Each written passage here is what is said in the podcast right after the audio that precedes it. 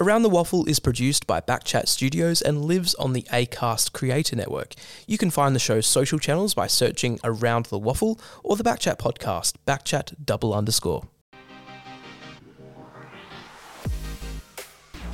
Yes, hello everyone, and welcome to all our West Australian football fans to another edition of Around the Waffle, the official podcast of the West Australian Football League here at the Backchat Studios. Well, round 18 done and dusted. Another exciting weekend of football, and it now leaves the race in the top five wide open more than ever before, with now at least seven teams looking to make the five. And for fifth place in particular, it has now turned into a three way dance between West Perth, Claremont, and Swan districts. Paul Persick is my name. It's a great pleasure to have your company on YouTube and wherever you get your podcasts. And I'm joined today by a man with a license to thrill, even without a license. Mark Foreman, he joins me here today. Forey, welcome along, mate. That's a new one. Hello, Paul. Good to be here once again. Yeah, and uh, another good weekend of waffle. What is it? How do I get a license? How do I do that? I don't know if it's the first time I've heard of that. Oh, well, you get you a license to thrill with even without a license. I'll look into it. Um, yeah, I will look into it.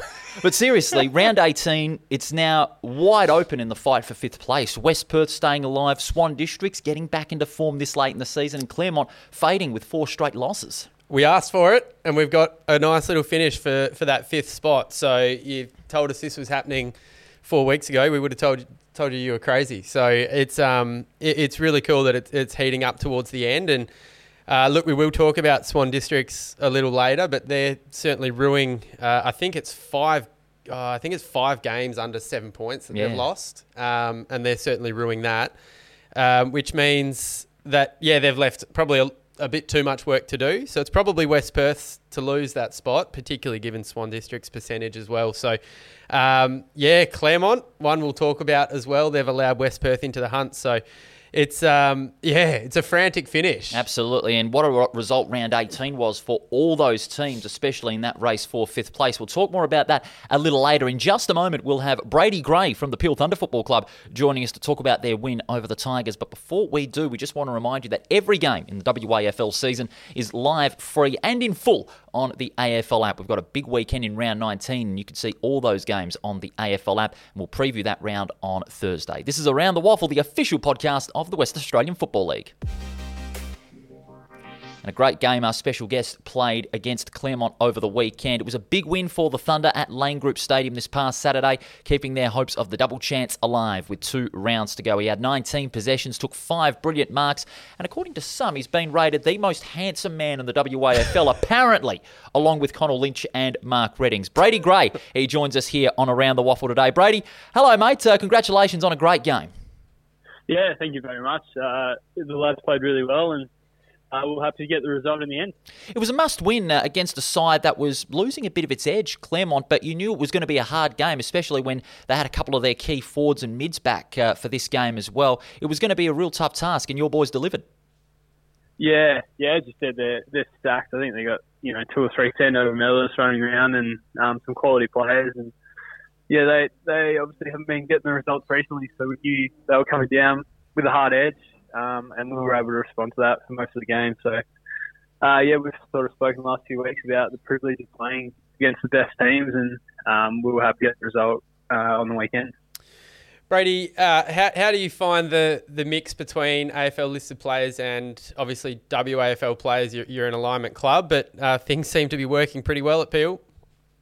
Yeah, yeah. Um, we're really big on our connection between both groups.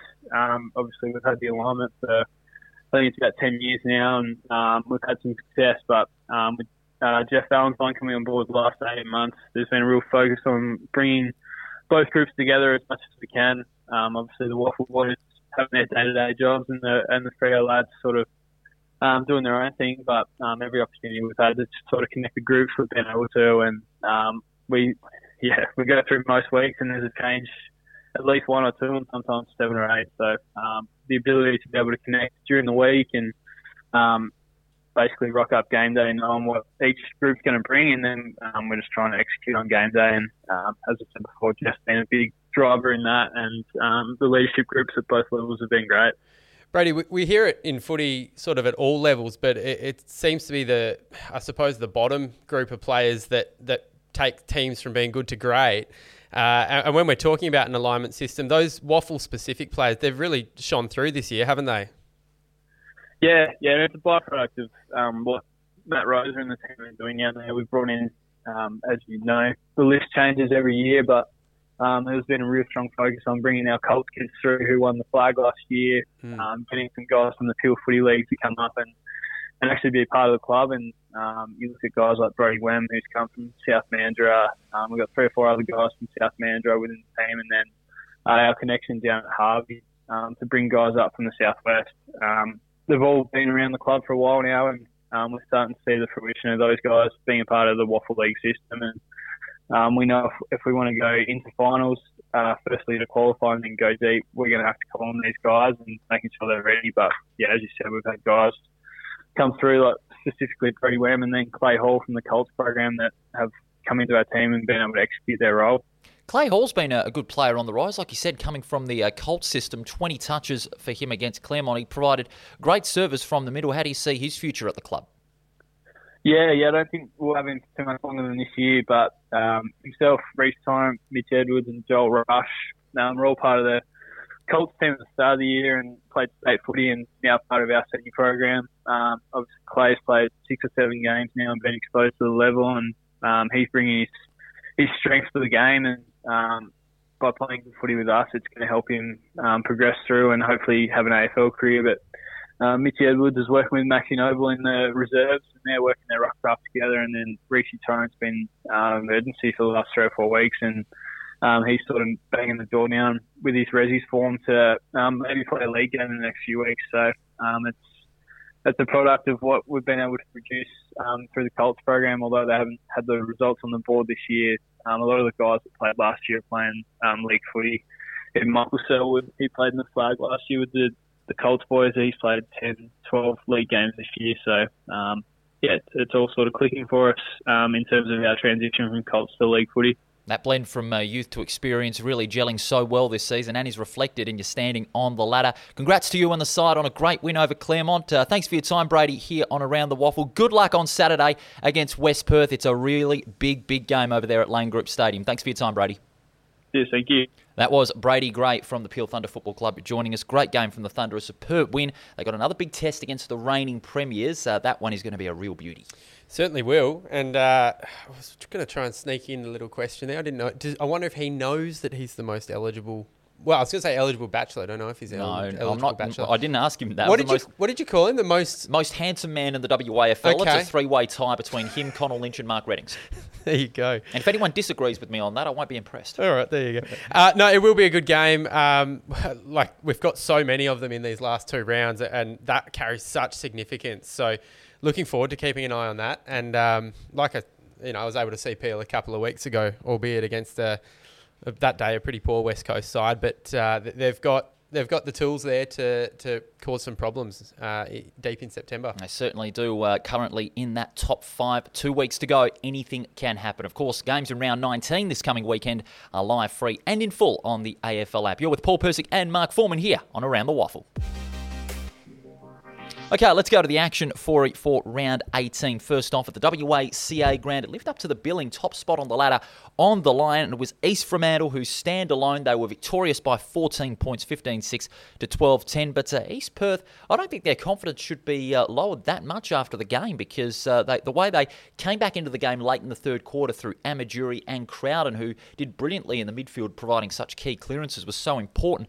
But in the end, class told, and uh, East Fremantle were able to get the job done through the work of Harrison Marsh, who unquestionably played uh, his best game of the season. Yeah, he, he was great. Obviously, kicked three and, and had a ton of footy as well. But um, second quarter from East Fremantle was was commanding. Uh, seven goals to I think it was seven goals to four. Um, they just sort of put the foot down, um, and it's always hard to to sort of play catch up footy.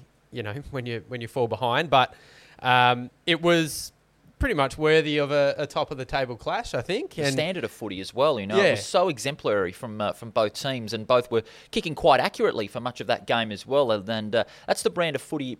Well, a lot of waffle fans want to watch, and they certainly got it in spades over there at the WACA. Yeah, and it was, you know, besides that second quarter, it was a bit of an arm wrestle, and that's sort of what we can expect in the in the last few weeks of the season and going into finals. That's, you know, probably as close to finals footy as you get. It, it's hard to kick away, but uh, East Fremantle showed us what they can do when they sort of slammed on seven. So, um, you know, they're prob- rightly so. They and I think I said last week that'll that'll pretty much sew up top spot for them. I think Pretty much at It'd be this ha- stage, you know, they're to- one game clear. yeah, it'd be hard to knock them off from there. So, um, yeah, strong, like really strong game. And uh, you're right, Mitch Crowden, I thought was was awesome for East Perth. He um, not only found a lot of the footy, ki- kicked a goal as well, but but tackled really strongly. I think he had, some, I think it was nine tackles. So, Correct, yeah. um, you know, a, a huge body of work from a, a player like that, which we expect. You know, he's come from from higher systems as well. So, um, yep, certainly not. Um, did, they didn't disgrace themselves at all, East Perth, and they got quite close in the end. maybe a finals rehearsal after the game over there at the WACA. One problem though for East Fremantle,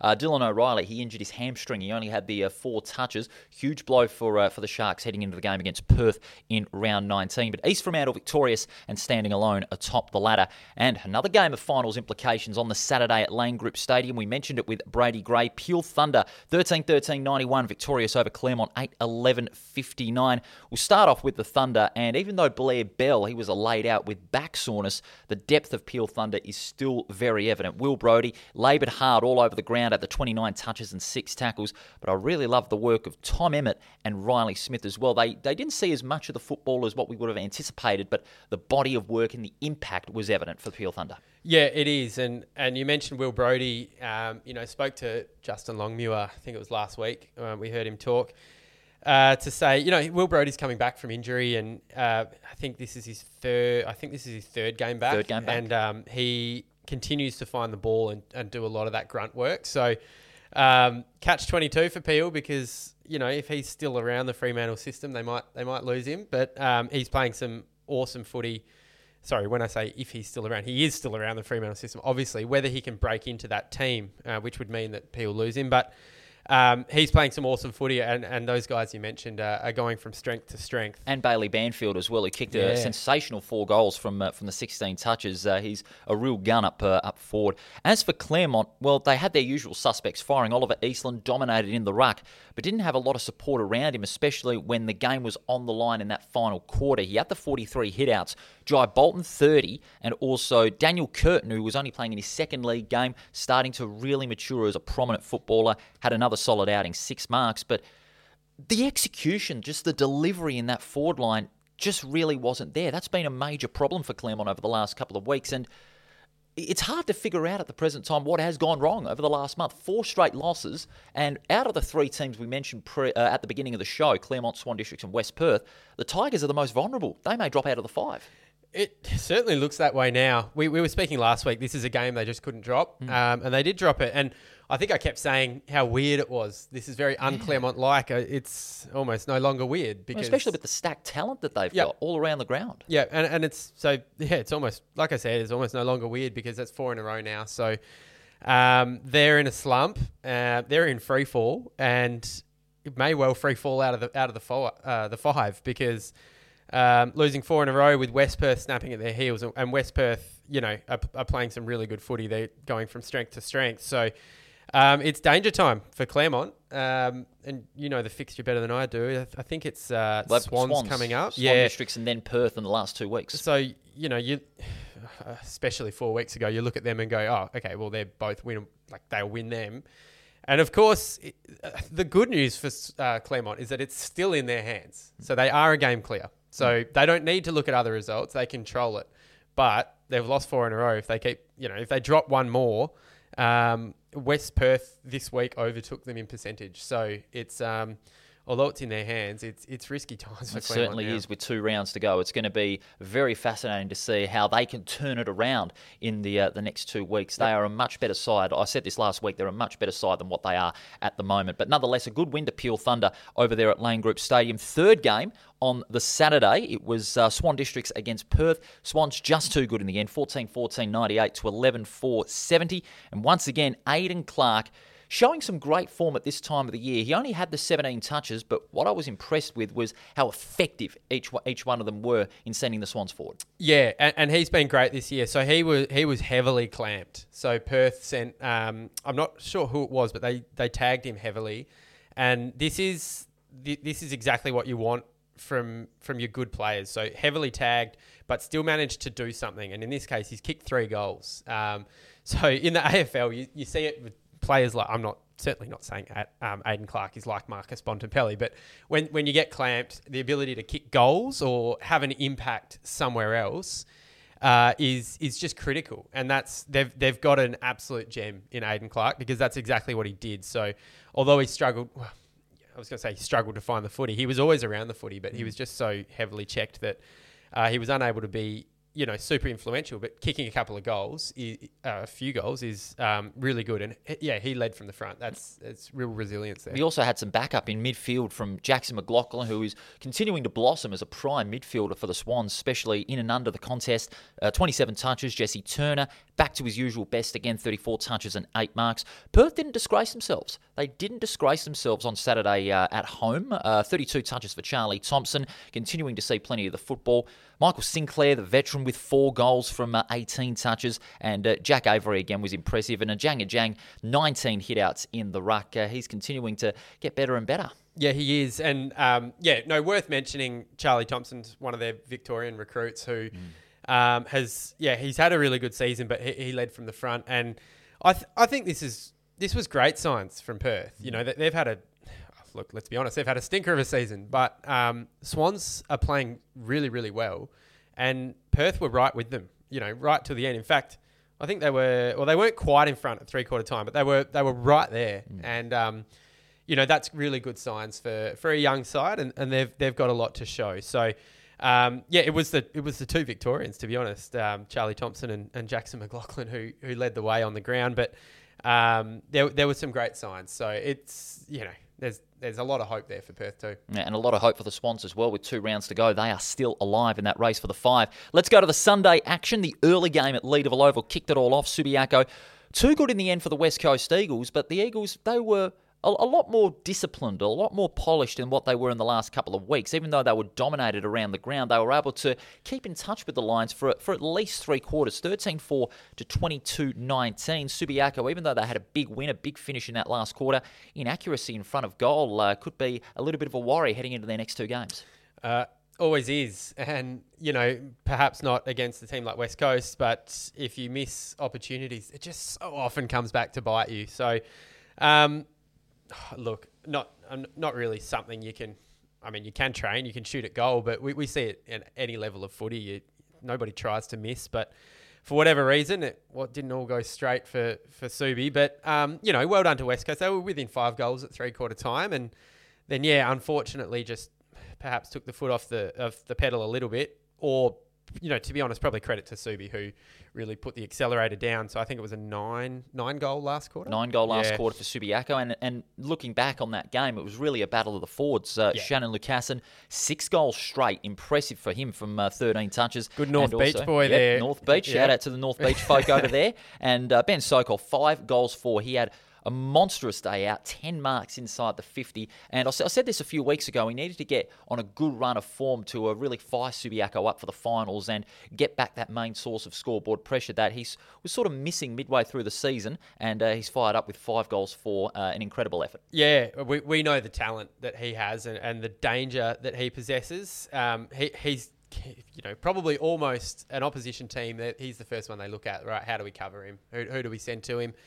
Um, so yeah, I mean, look, five goals, four perhaps could have been more, but it was like you said, it was like that across the board. I think Taj Schofield kicked four behinds as well. Mm. So, um, you know, inopportune um, moments to, to miss, but um, yeah, they'll, they'll be fine. And, and it was a, a strong win. It, it, certainly was. Business as usual. Absolutely. For Subiaco as they uh, keep in touch with the top three. And then the final game out at Fremantle Oval on the Sunday, West Perth, they needed to beat the Bulldogs to keep their finals hopes alive. They did what they had to do 14 7 to 8 7 over the South Fremantle side. Their first win at Fremantle Oval over the Bulldogs in f- uh, five years. But it did come at a cost. Their prime midfielder, Aaron Black, he did a hamstring and is likely to miss three weeks. Well, there you go. So I saw, was actually at the pub watching this one. Uh, well, it was on in the background, and I saw them having a chat to Aaron Black. And when I saw that he'd only had sort of six touches, that uh, that is a worry. And uh, look, Sandover medalist, it's a it's a big loss. He's he's a veteran of the club as well, so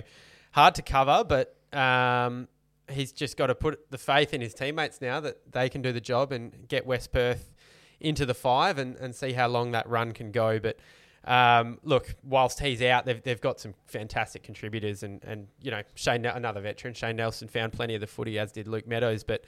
Um, they're doing what they need to do. Absolutely. West Perth, it's pretty simple for them. You just keep winning, and as, as soon as they drop one, they're out. Um, and they just haven't dropped one. Yeah, and they can't afford to drop any more uh, heading into the final uh, two rounds. But I think the, the, real star in that game for me, besides Meadows and, and Nelson, was Noah Pecoraro. I thought his job as a utility to swing up forward was very effective. For 15 touches, and he also had six tackles as well in the 50 and managed to uh, steer home three goals as well. I think what Darren Harris did to utilise Noah Pecoraro as you know a very versatile player who can not only be that clutch intercept marker down back, but also you know a little a big goal sneak uh, up forward is uh, really effective uh, as far as West Perth are concerned. He's played a very big role over the last four weeks. They're invaluable assets, players like that that can play you know both ends of the ground, and uh, especially when you when you swing a player down you know another the other end of the ground and they make an impact like that's huge and like you said it wasn't yeah yes he kicked three goals but yeah following up you know tackling and and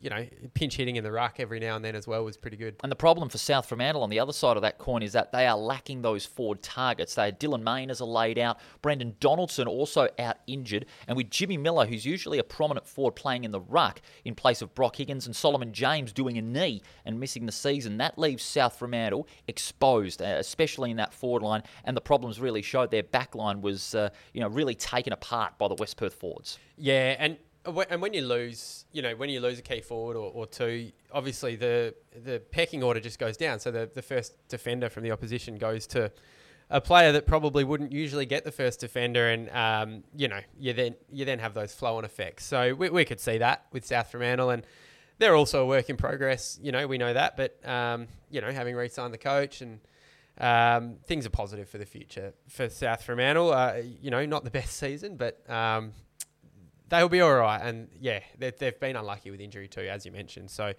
um, yeah, uh, West Perth were, ju- were just too strong. Yeah, they're really on a big run home towards September. Before we move on, can you say that name three times very quickly for me, please? What name are you thinking? Noah Pecoraro? Well, what are you thinking? Am I going to be cursed or something? Pegararo, Pegararo. Uh, it's, it's one of those tongue twisters. Turn it, it, up for you. Pegararo, Pegararo, Pegararo. See, yeah, there you okay. go. Too I hope you're happy with that one. Too good for me, yeah. No, but West Perth, they were too good when it mattered uh, over there at Fremantle Oval. Another big win for them. Let's go to the ladder. After 18 rounds, East Fremantle, they stand alone atop the ladder after seven wins in a row. They are looking very impressive. Subiaco jumped to second. Peel Thunder jump up to third. Uh, East Perth with the loss at the WACA on Saturday dropped down to fourth. Claremont, four losses in a row and a bit of trouble in uh, fifth place. West Perth and Swan Districts sixth and seventh, respectively, after four wins in a row. South Fremantle eighth, and then rounding out the bottom half, Perth and the West Coast Eagles, with two rounds still remaining. This is Around the Waffle, the official podcast of the West Australian Football League.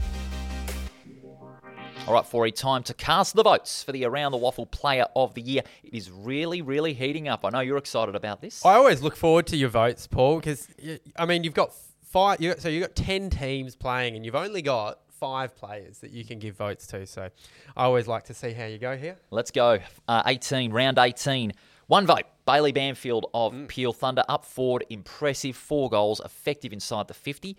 So too, Ben Sokol. Now, he gets two votes, yep. five goals from 10 brilliant marks. No matter who West Coast or any club are trying to put on him, Sokol just always seems to get the job done. And uh, his five goal haul, again, another sign that he is back to his best form. Well, 10 marks and nine shots at goal in total as well. So, um, yeah, I, I, thought he might have been a little higher, Paul. So I'll be interested to see what happens here. Three votes, Luke Meadows of okay. West Perth. Yep. I mean, when Aaron Black went off, uh, Luke Meadows picked up uh, the West Perth midfield, carried it on his back, and he really saw the football a lot of times. 32 disposals, three inside 50s, and the six marks to boot. I like that you're including a bit of context in these votes as well. So that that's handy. Yes, I can agree with that. I mean, this this one as well adds plenty of it. Harry Marsh, he gets yep. the four votes yeah, from East good. Fremantle. I mean, sensational game. Definitely his best of the season. 27 disposals eight tackles, and nine inside 50s. That'll be hard to beat. I'm wondering who has got the five then. Well, the around the waffle top gun of round 18 from Swan Districts is Aidan Clark. I mean, only the 17 disposals, but I think you, you spoke about this a little earlier, a little bit of that Marcus Bontempelli. Yes, whenever he's got the football, he seems to deliver. His efficiency was outstanding 17 disposals, effective in every one of them. And then he was heavily clamped, especially in that forward half, but he still found a way to kick three goals and provide uh, Swan Districts with a much needed target in that forward line. So Aidan Clark, he gets the top gong for round 18. Well, there you go. So I suppose looking at numbers, I'd be very surprised to see him get the top gong. But as we spoke about, um, contextually, he was really, really important. Um, so not only takes an opposition player away because he's being tagged, but it was able to kick three goals. And as you said, use the footy so, so well. Um, and, you know, when you have limited opportunities, you can still make an impact if you use it well. And that's what he did. So uh, I don't hate it, Paul. I think a reasonable decision there. Oh, thank you very much indeed. Uh, now, let's go to the leaderboard with two rounds to go. We do have a new leader, and that is Aiden Clark. He's got 17 votes. Zach Clark from Subiaco in second, just a vote behind. Tyler Keitel of West Perth is on third with is third place with 12. Jarvis Pina of Swan Districts is on 11, as is Jai Bolton of Claremont. Then it's Mitch Crowden on 10, Luke Meadows and Milan Murdoch each on 9, and rounding out the top 10, Tom North and Fraser Turner. Really, it's down to at least those 10 that can still win the Player of the Year for 2023. It is an open race. Oh, it is. And uh, like I said, with only, you know, you get the five votes, you can just explode up the leaderboard. So, uh, not surprisingly, we've got the two Clarks up the top, albeit different spellings, but um, they've, they've been awesome this year. And um, actually, got to chat to Zach Clark. He was doing a bit of work for the, the radio station I work for on Friday night. And um, you know, just enjoying his footy. And it's it's been a common theme on this podcast the last few weeks. You know, the more you enjoy your footy, the, the better you play. And uh, I dare say our whole top 10 are, are probably having a, a, an enjoyable time. Now, they certainly are. And we certainly have had an enjoyable time here today uh, on Around the Waffle for you. Great job as always. I'll see you on Thursday. Look forward to it. Thanks, Paul. And we thank you, our viewers and our listeners, for joining us here on today's edition of Around the Waffle. Be sure to check us out as well on our socials Facebook, Twitter, and Instagram. Give us a big thumbs up. We really do appreciate it. You can also listen to us on wherever you get your podcast or watch on YouTube. Stay tuned. We've got a big preview coming up on Thursday for round 19. We'll see you then. Around the Waffle is produced by Backchat Studios and lives on the Acast Creator Network. You can find the show's social channels by searching Around the Waffle or the Backchat podcast, Backchat double underscore.